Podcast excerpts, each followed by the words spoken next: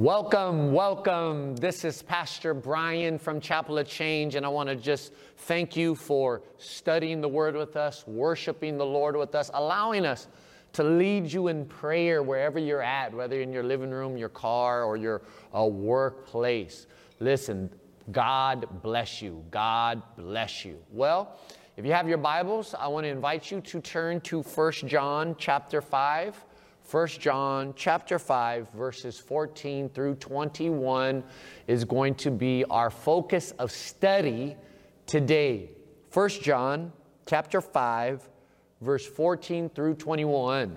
And let me read the scripture. It says, "Now this is the confidence that we have in him that if we ask anything according to his will, he hears us." And if we know that He hears us, whatever we ask, we know that we have the petitions that we have asked of Him.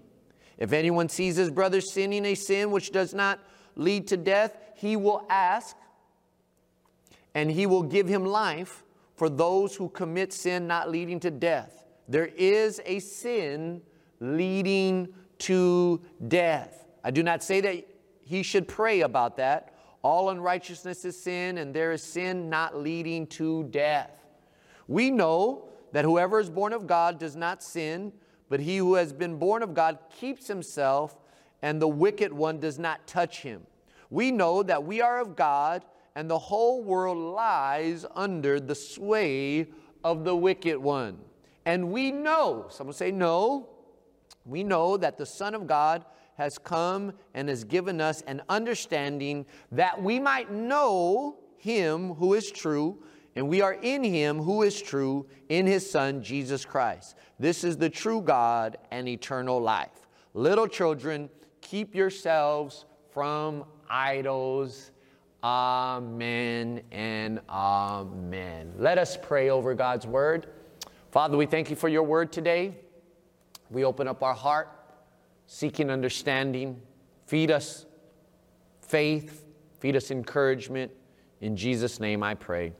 Amen and amen.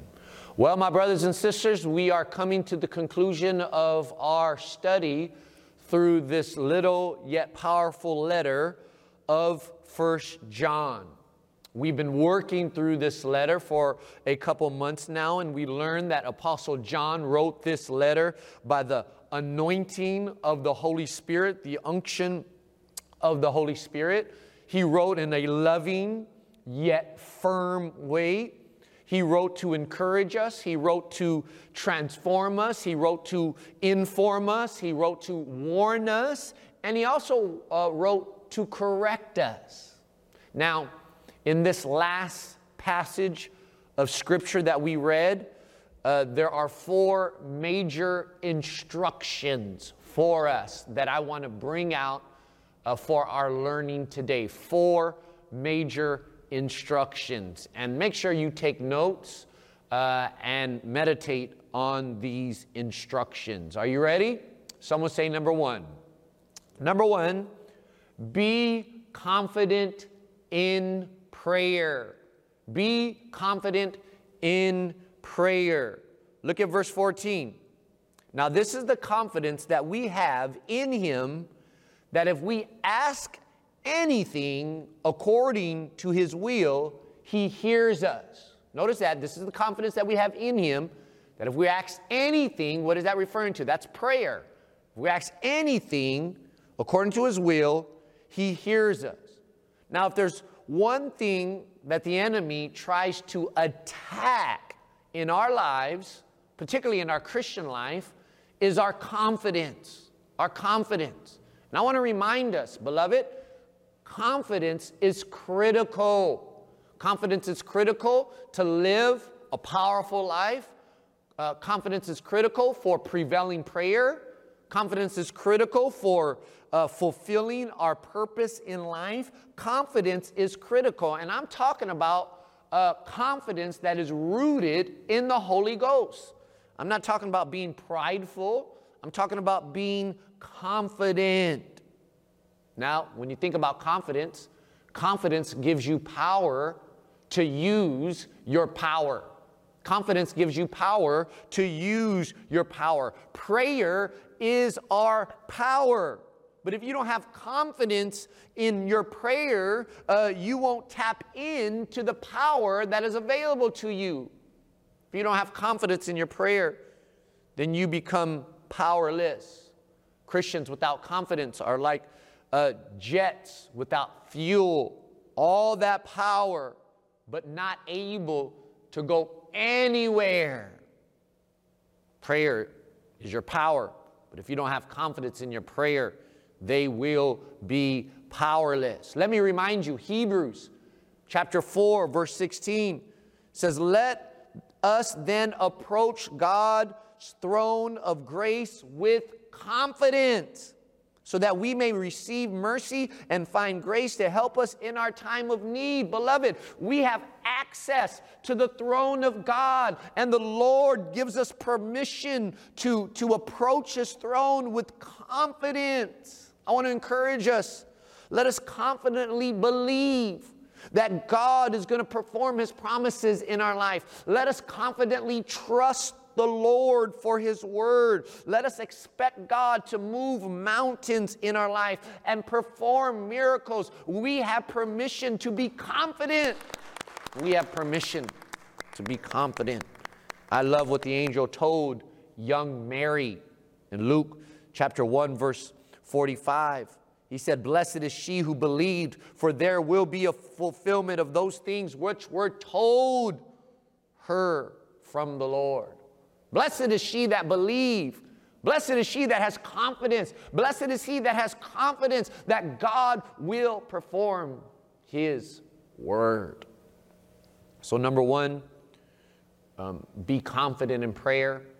But the second instruction that James gives us is pray for those who sin.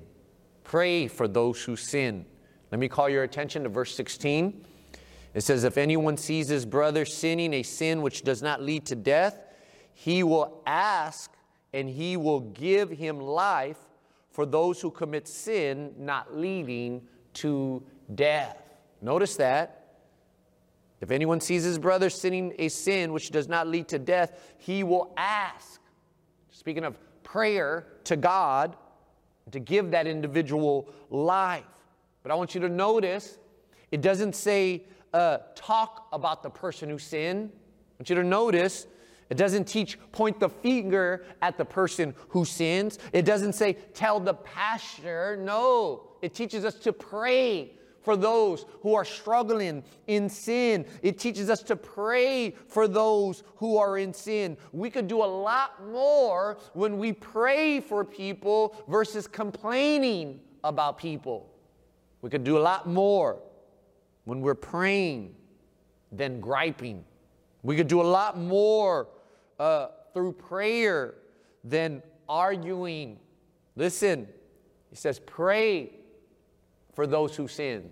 Don't point the finger. Don't gripe and complain. Don't talk about them behind their back. Pray for them. You got power in prayer. And God says, if you pray, I, He will give them life. I remember when I first started serving the Lord, in the prison chapels, we used to sing uh, this song Go and tell Jesus on me. When my faults and failures you see, don't go and tell others. If you are my brother, go and tell Jesus on me. I want to encourage you. You see someone sinning, you see someone messing up, pray for that individual. That's what John encourages us to do. Thirdly, John challenges us to stop practicing sin. Stop practicing sin. Verse 18 in the New Living Translation, it says, We know that God's children do not make a practice of sinning. We know that God's children do not make a practice of sinning. Now, the evidence, my brothers and sisters, of our salvation is not an absence of sin, but a, our, our new struggle with sin. I want you to catch that. One of the evidences of our salvation is not the absence of sin, but our new struggle with sin. What do you mean by that? Well, before Jesus, uh, we let sin rule our lives. Before Jesus, we allow sin to have the right of way in our lives. But now that we are saved, sanctified, and filled with the Holy Spirit, we are to push back against sin. We, we are not to allow sin to have the right of way in our life. That's what John is teaching us. He says, We know that God's children do not make a practice of sinning. Salvation, when you uh, surrender your heart to the Lord Jesus Christ and you repent, salvation sparks an inward revolution against the practice of sin. There should be a struggle in your life now. You struggling with sin? There should be a struggle. You shouldn't lay down with sin. You shouldn't allow sin to have a right of way in your life. No. By the power of the Holy Spirit, we are to push back against sin. Ephesians chapter 4 verse 22 through 24 says, You were taught with regard to your former way of life to put off your old self. Put off your old self, which is being corrupted by its deceitful desires, to be made new in the attitude of your minds. And get this, to put on your new self. So, catch that we, we put off our old self and we put on our new self, created to be like God in, tr- in true righteousness and holiness. Holiness, key word in our Christian life holiness. The Bible says, Be holy, for God is holy. I want to encourage us, followers of Jesus. We don't allow sin to have a right of way in our life. We no longer submit to the dominion of sin. But by the power of the Holy Spirit and in the name of Jesus, we push back against sin and we put off our old man and we put on the new man daily and sometimes every second in every moment. Fourthly, the last instruction that I want to bring out that uh, the Apostle John teaches us is that we are to, or you are to grow in your know. Grow in your know. When you look at the last passage of scripture in this letter, Apostle John ends his letter um, as he started by doubling down on this word no, K N O W. Let me call your attention to a couple verses. Verse 19, he says, We know that we are of God.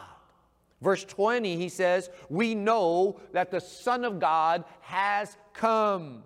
Verse 20b says, That we may know him, speaking of Jesus, who is true. So notice that at the end of this letter, the Apostle John double downs on this powerful word, know. He ends like he starts by giving us this word know, K N O W. And I want to remind us that this word know in this context is not referring to knowledge of itself, but it's talking about experience.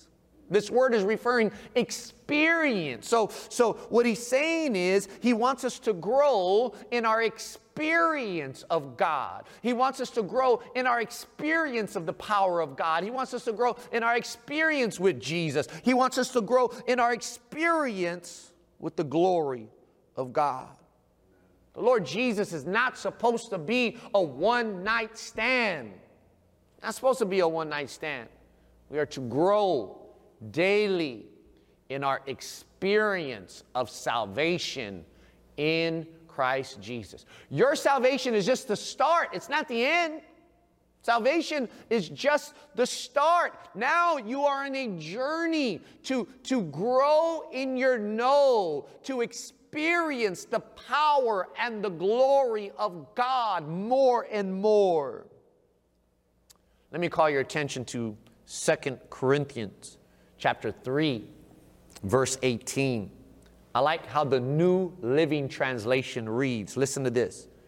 So, all of us who have had that veil removed that's speaking of salvation, can see and reflect the glory of the Lord, and the Lord, who is the Spirit, makes us, get this, more and more like Him. Get that phrase, key phrase. Makes us more and more like Him as we are changed into His glorious image.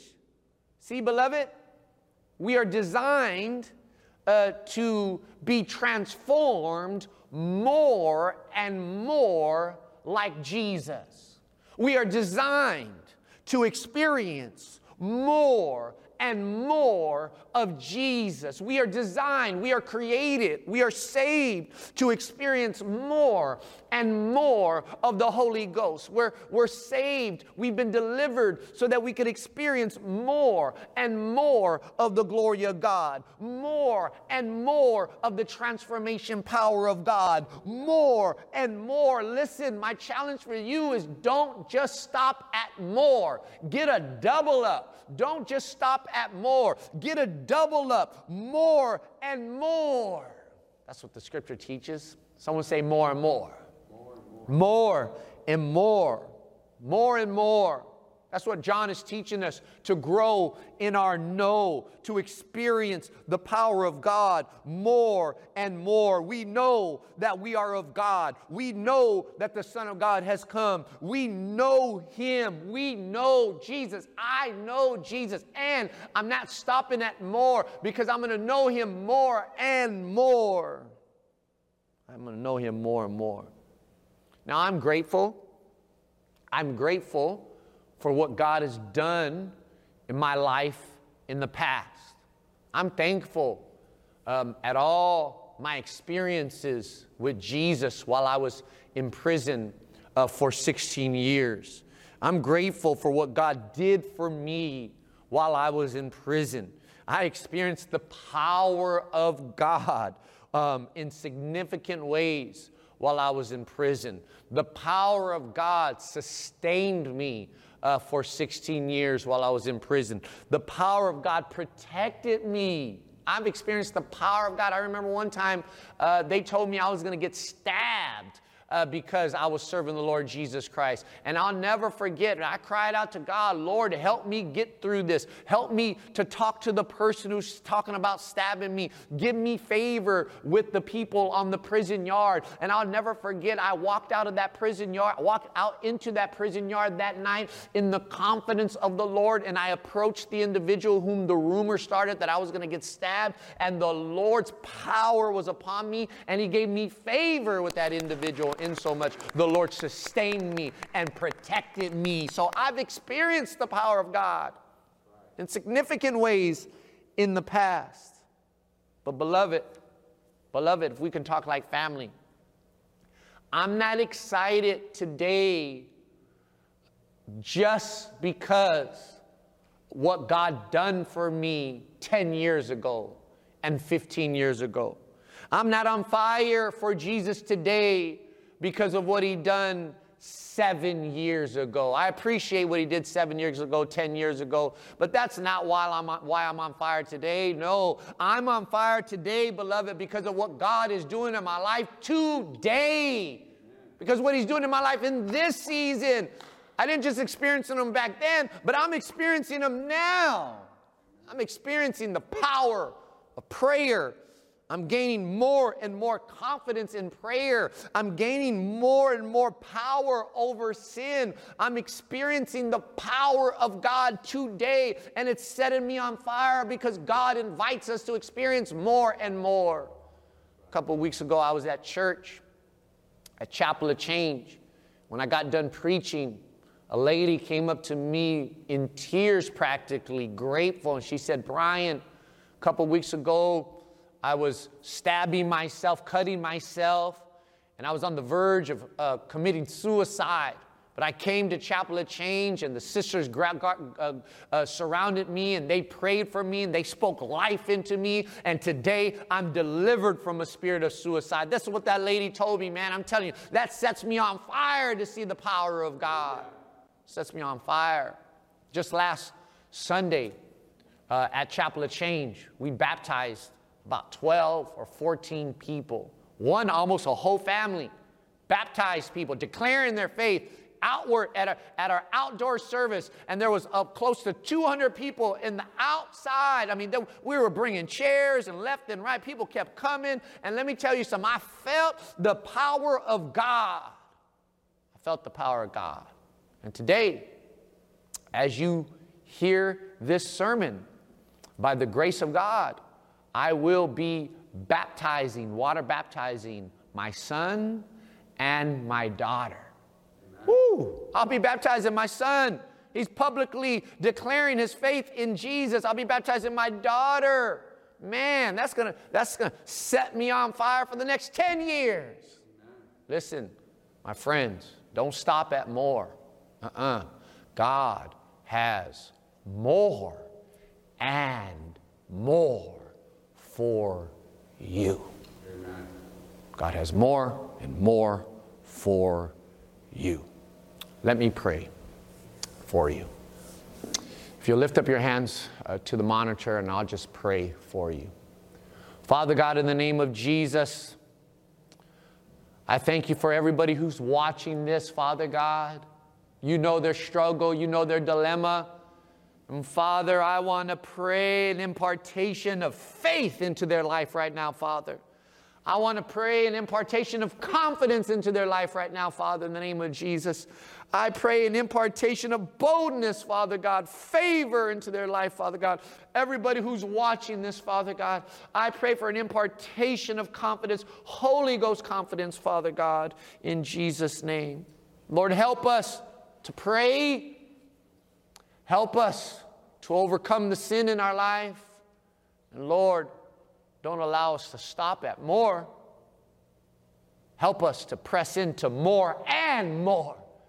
For we know the best is yet to come. We know that you have so much for us, Lord God. Help us to press into what you have for us in Jesus' name. Lord, we love you and we praise you. In Jesus' name, amen and amen. Let's